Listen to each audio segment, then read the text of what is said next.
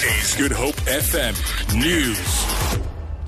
Good evening. About 200 farm workers at Franschhoek in the Boerland will become beneficiaries of a land reform program. They've acquired half of the ownership stake in the Somsdalta wine estate. Land Reform Minister Guglielme Quinti says 66 million rand has been set aside for the 56 hectares tract of land. The city's fire and rescue service responded to Masiphumelele, where we had 50 informal structures that were destroyed by fire. The cause of the fire is undetermined and no injuries were reported.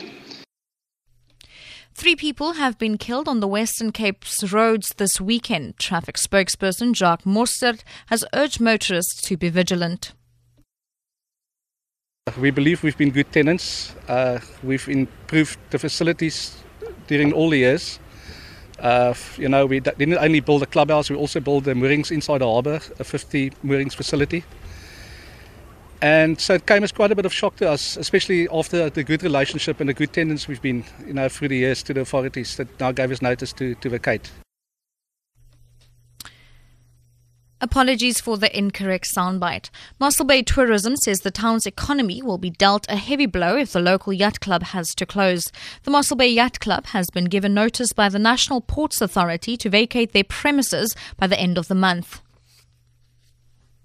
And finally, the city of Cape Town has renewed its partnership with BirdLife South Africa to help protect bird life at the False Bay Nature Reserve. Mayoral Committee member for the Environment, Johan van der Merwe, says they want to promote public awareness and protect biodiversity. He says 4 bird species, including the North American Golden Glover, have recently arrived at the reserve. Apologies for the incorrect soundbite. For Group FM News, I'm Shalom Barans.